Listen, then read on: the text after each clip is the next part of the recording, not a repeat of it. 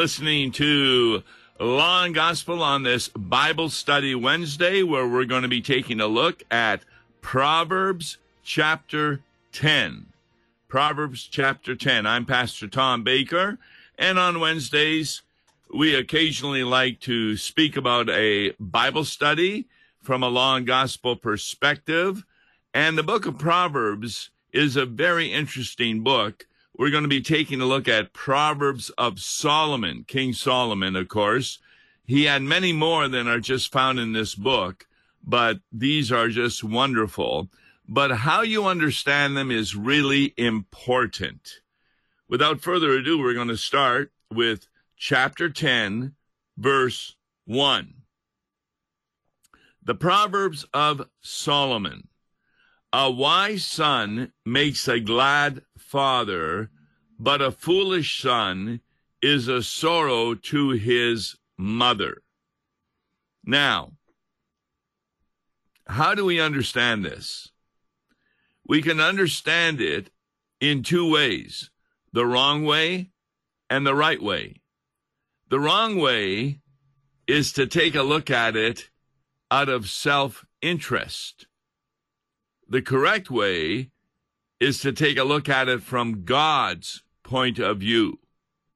Now, what do I mean by this specific verse? A wise man makes a glad father, a foolish son is a sorrow to his mother.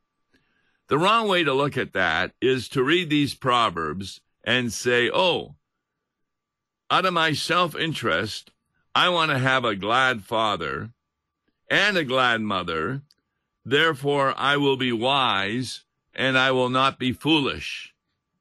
It has nothing to do with your relationship to God with that interpretation.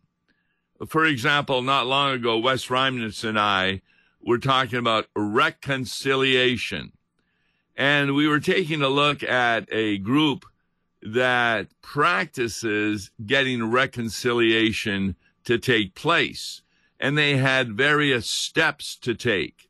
For example, one step is be very nice to the other person, be cordial, be polite. Number two, repent of what you did. Number three, take all the blame for what has happened. Number four, ask for forgiveness.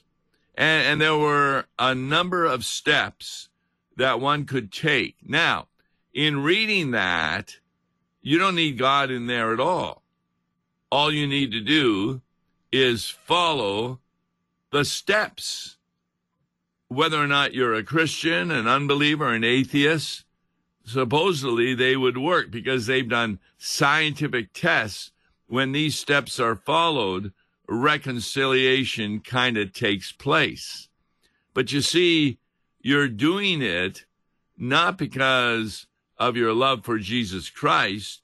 You're doing it out of self interest. Yeah, I'll follow these steps and then there will be reconciliation. And we discover that's not the way God desires reconciliation, where you follow steps out of self interest. Well, it's the same with these Proverbs of Solomon. It is really a law and gospel distinction. When you hear the word wise, this Solomon is talking about those who are living under the gospel. They have a relationship, a proper relationship with God. In contrast to the foolish who really are unbelievers they're not really wise in Christ at all or in the proper understanding of God, but they're just trying to manipulate the situation out of self interest. So, for the Proverbs of Solomon to be used as here's how you get ahead in life, you don't need God at all. Because as we showed in that reconciliation, if you go up to somebody and say, you know, it was all my fault, I'm going to take the total blame, that just makes them feel good towards you. However, that always doesn't work. Jesus was the greatest reconciler in the world. And yet, he did not follow these particular steps. He couldn't be reconciled with Judas. There were times he wasn't reconciled with a faithful disciple like Peter, get thee behind me, Satan. He couldn't get reconciled with unbelieving Pharisees because reconciliation is often a gift of the Holy Spirit and it is not done by your manipulating the situation. So when we take a look at these Proverbs of Solomon and we hear the word wise or we hear the word foolish, let's understand that the wise person is the one with a proper relationship with God, in contrast to the foolish who have a relationship with Satan because they're doing everything out of self interest. So, going back to that verse 1 of chapter 10, a wise son makes a glad father. A wise son makes a glad father. And the word for wise here is more than just wise in the mind. It's someone who also is learned and he understands the relationship with his father as a father is actually has a hidden it's called a hidden divinity because he is the representative of God to the son. And so a wise son recognizes that, wants to obey the father, and that's what makes him glad. In contrast to a foolish son who is a sorrow to his mother. And that word sorrowness, another translation is it's a real heaviness to the mother. She's burdened with the son because he's always doing things out of his self interest rather than the interest of the mother. Doesn't recognize her as a kind of a divine authority from God. And that's why she is sorrowful because it becomes obvious to parents when children are doing things out of self interest. Verse 2 Treasures gained by wickedness do not profit, but righteousness delivers from death. Now, once more, this can be misunderstood as though treasures gained by wickedness means that you are breaking the commandments when you get treasure. Maybe you cheat against the IRS and get more money from them. Or when you sell your house, you sell it for an amount that would be injurious to the person buying it. You don't sell it at the proper price. Or in the Old Testament, when they were gaining money by selling uh, material, grain, etc., they would use false scales. Now, a lot of people think that's what is meant by wickedness, and that therefore righteousness delivers from death if you use proper scales, if you sell things at their proper worth, then you're righteous. That's not what Solomon is talking about.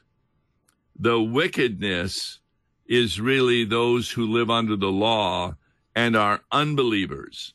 So even when an unbeliever becomes rich, even if he or she uses his money in a proper way and doesn't cheat anybody, guess what?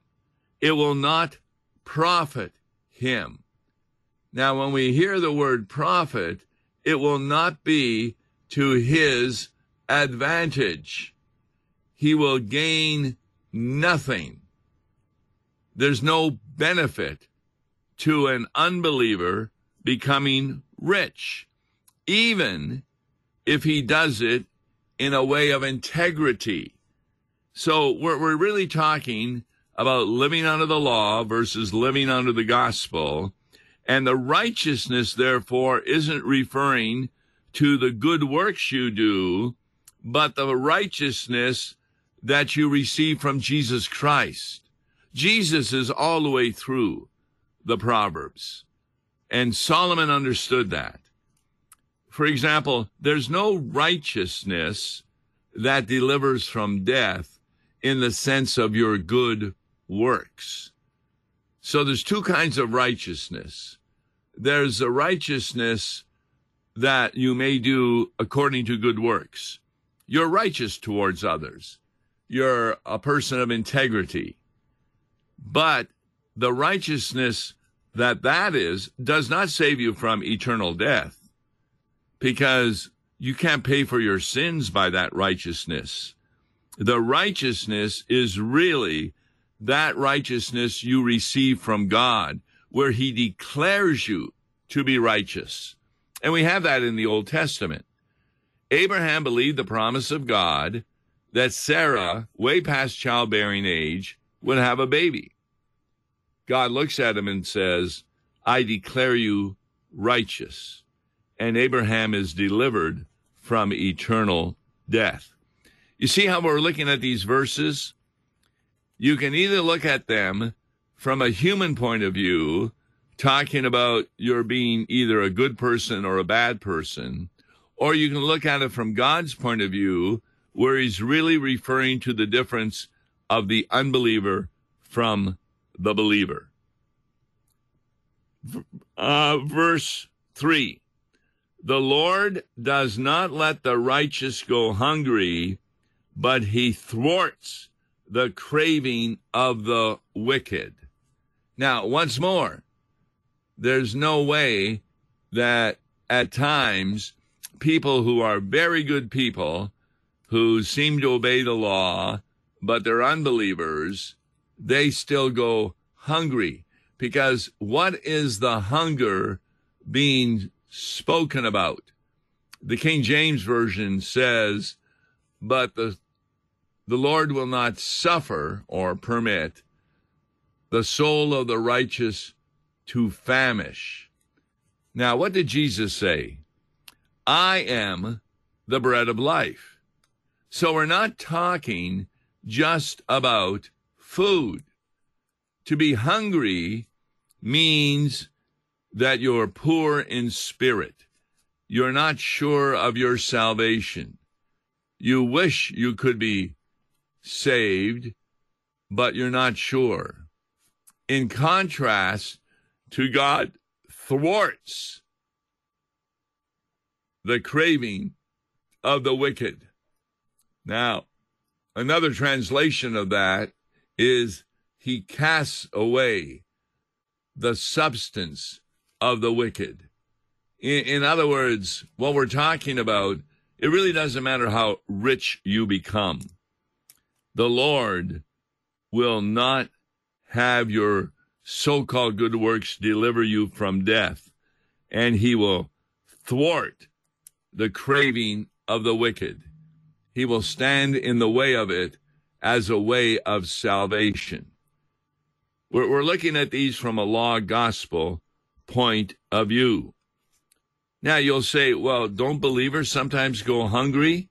Well, they may go hungry when it comes to food, but they will not go hungry when it comes to spiritual nourishment. And what do we mean by that?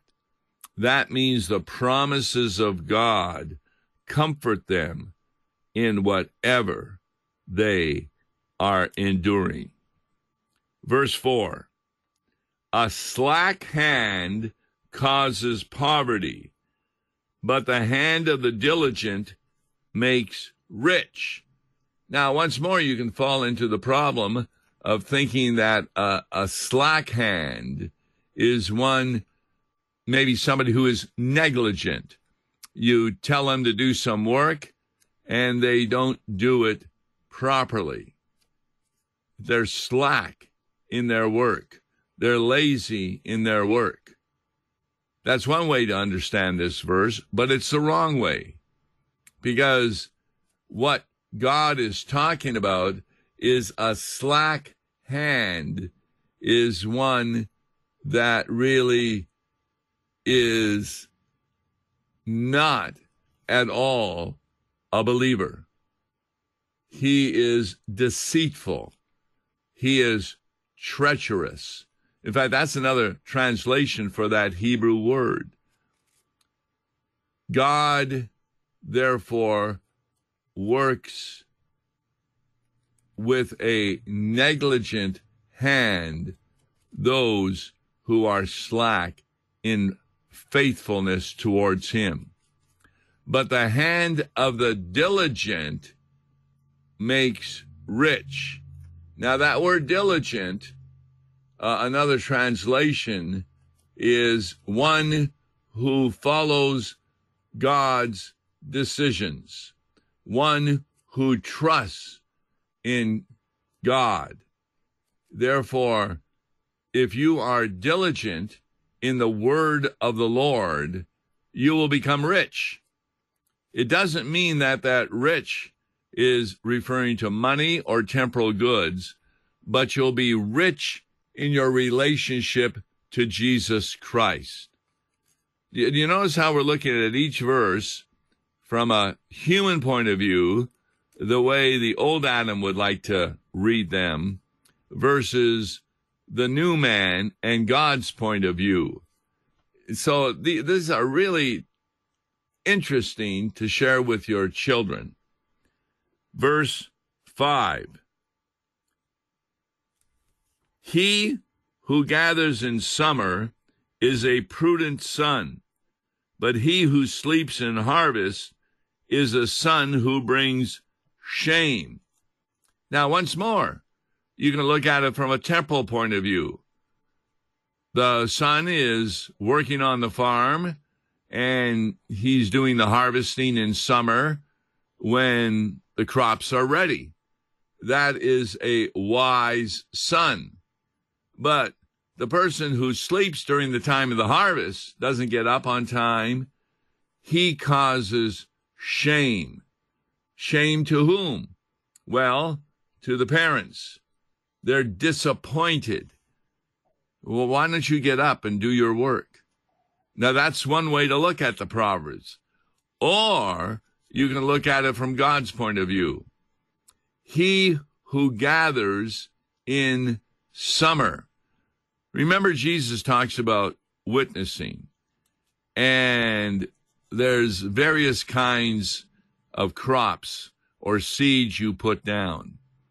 But some fall on tough ground, some call fall on thorny ground, but there is that which falls on good grounds, and plentiful is the harvest.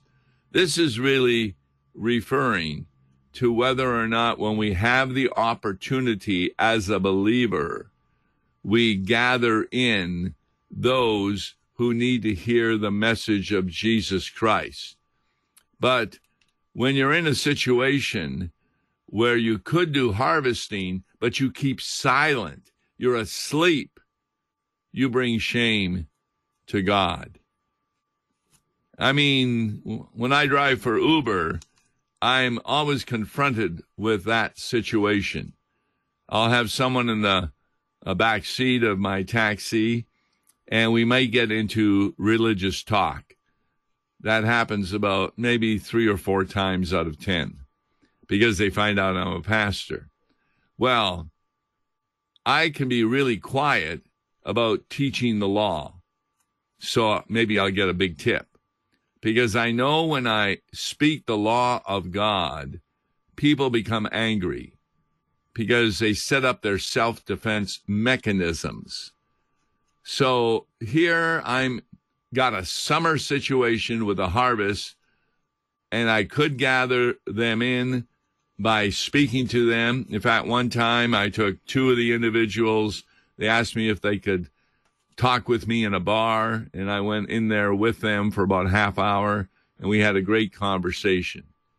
Or I could have just fallen asleep at the wheel in not talking to them about what they needed to hear, even though that was God's will, and therefore I was ashamed by God. Verse 6 Blessings are on the head of the righteous, but the mouth of the wicked conceals violence.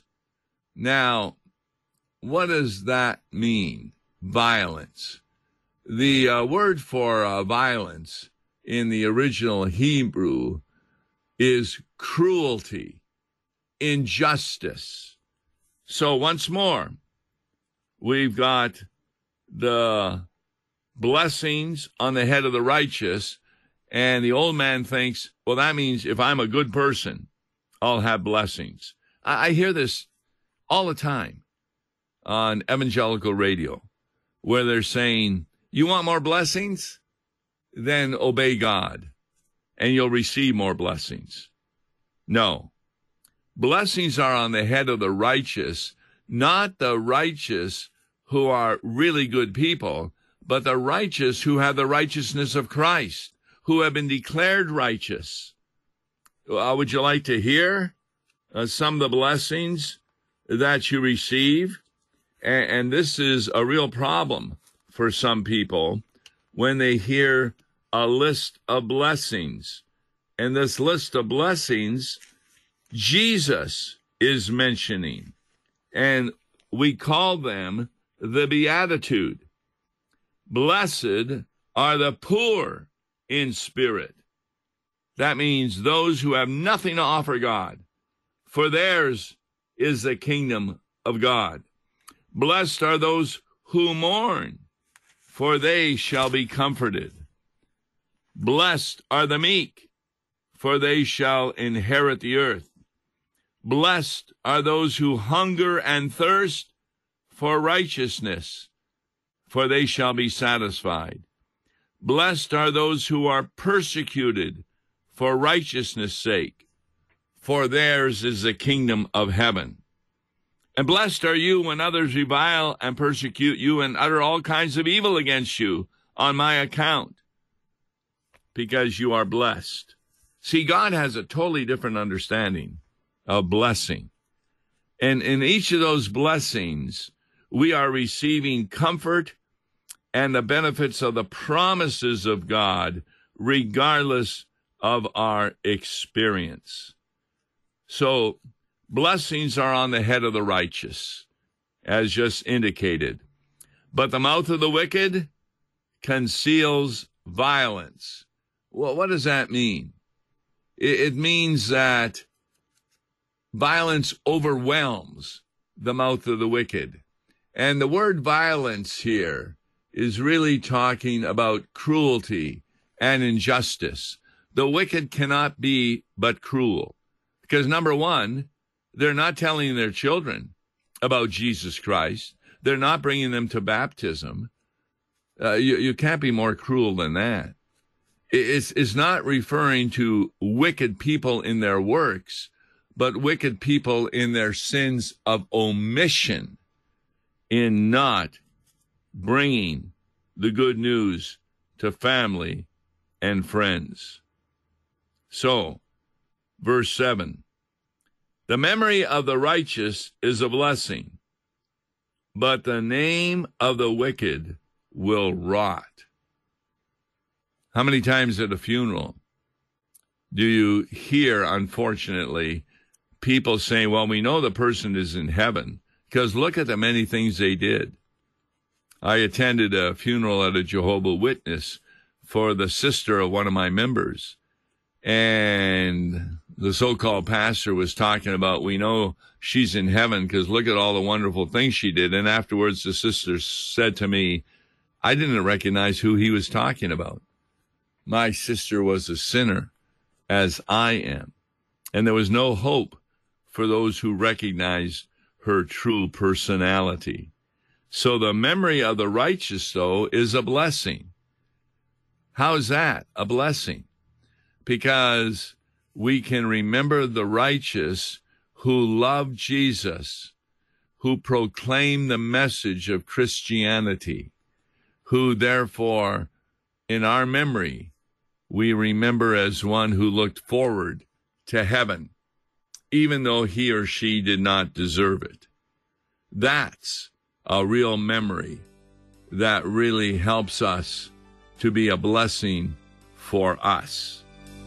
So, this is just one way of looking at the Proverbs of Solomon, but I believe it's the only way from a law and gospel perspective. On tomorrow's Law and Gospel with Wes Reimnitz, we'll be talking about another subject from a law and gospel perspective. Until then, God bless. Listen to Law and Gospel each weekday morning at 9:30 on KFUO. For a tax-deductible gift to Law and Gospel, please make your check payable to Concordia Mission Society and mail it to Tom Baker, P.O. Box 28910, St. Louis, Missouri 63132. To give online, visit lawandgospel101.com or call toll free 1-877-267-1962. Views and opinions expressed on Worldwide KFUO may not represent the official position of the management or ownership of KFUO, the Lutheran Church Missouri Synod. If you'd like to comment on programs or topics heard on Worldwide KFUO, write us at KFUO, 1333 South Kirkwood Road, St. Louis, Missouri 63122. You can also leave a question or comment on our comment line at 314-996-1542. We are the messenger of good news, Worldwide KFUO.